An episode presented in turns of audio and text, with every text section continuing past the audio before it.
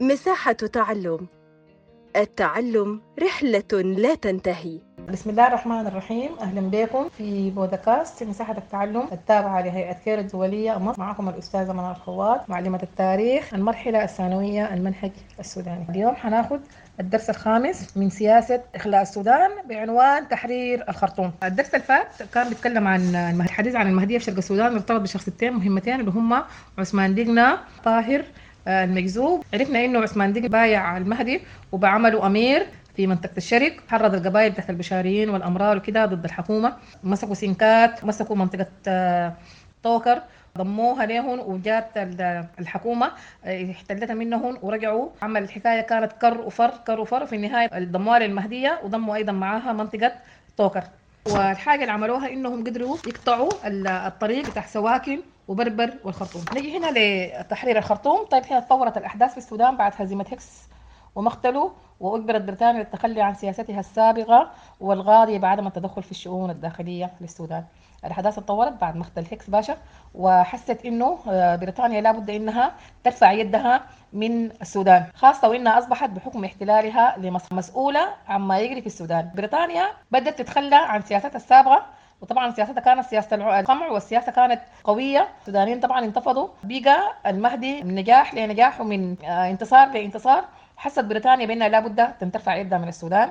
لكن أصبحت مصر في خطر على مصر نفسها لأنه المهدي بدأ يحرر كميات كبيرة جدا من السودان وقرب وسط الشمالية وبعد الشمالية وقرب لمصر نفسها. فهم حسوا بالخطر على مصر. درجت بريطانيا في التخلي عن سياستها نحو السودان. اقترح إفلين بيرنج المعتمد السامي البريطاني في مصر والضابط الإنجليزي إن مصر ليس في مقدورها الاحتفاظ بالسودان بمفردها وينبغي أن تتجمع الحاميات البعيدة في الخرطوم ثم يبدأ التراجع. التدريجي إلى مصر. اقترح إفلين بيرنج هو المعتمد السامي اللي كان قاعد في مصر ومعاه الضابط الإنجليزي بأنه مصر إذا بريطانيا رفعت يدها من السودان يبقى مصر ما حتقدر تحتفظ بالسودان براها. وقالوا خلاص إنه لازم تتجمع الحاميات البعيدة والتخلي يكون والاخلاء يكون تدريجي.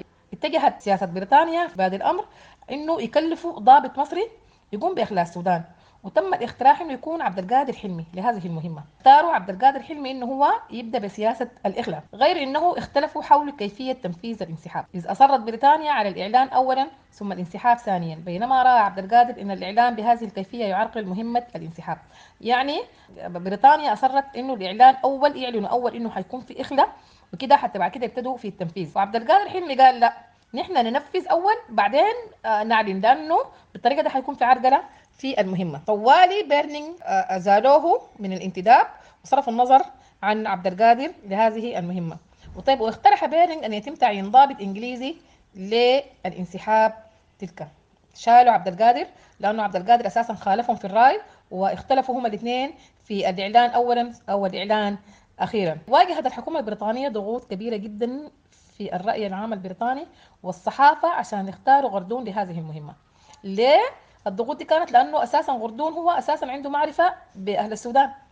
قعد فترة طويلة جدا في السودان حتى إنه جامعة الخرطوم الآن كانت كلية غردون. فقاموا قالوا خلاص اختاروا غردون عشان هو يمشي يعمل السياسة تحت الاخلاء بتاعة السودان. حددت الحكومة بتاعت جلادستون مهمة غردون. جلادستون قالت له أنت مهمتك تكون استشارية فقط. تمشي للسودان وتجيب على طبيعة الأوضاع وترفع لنا تقرير.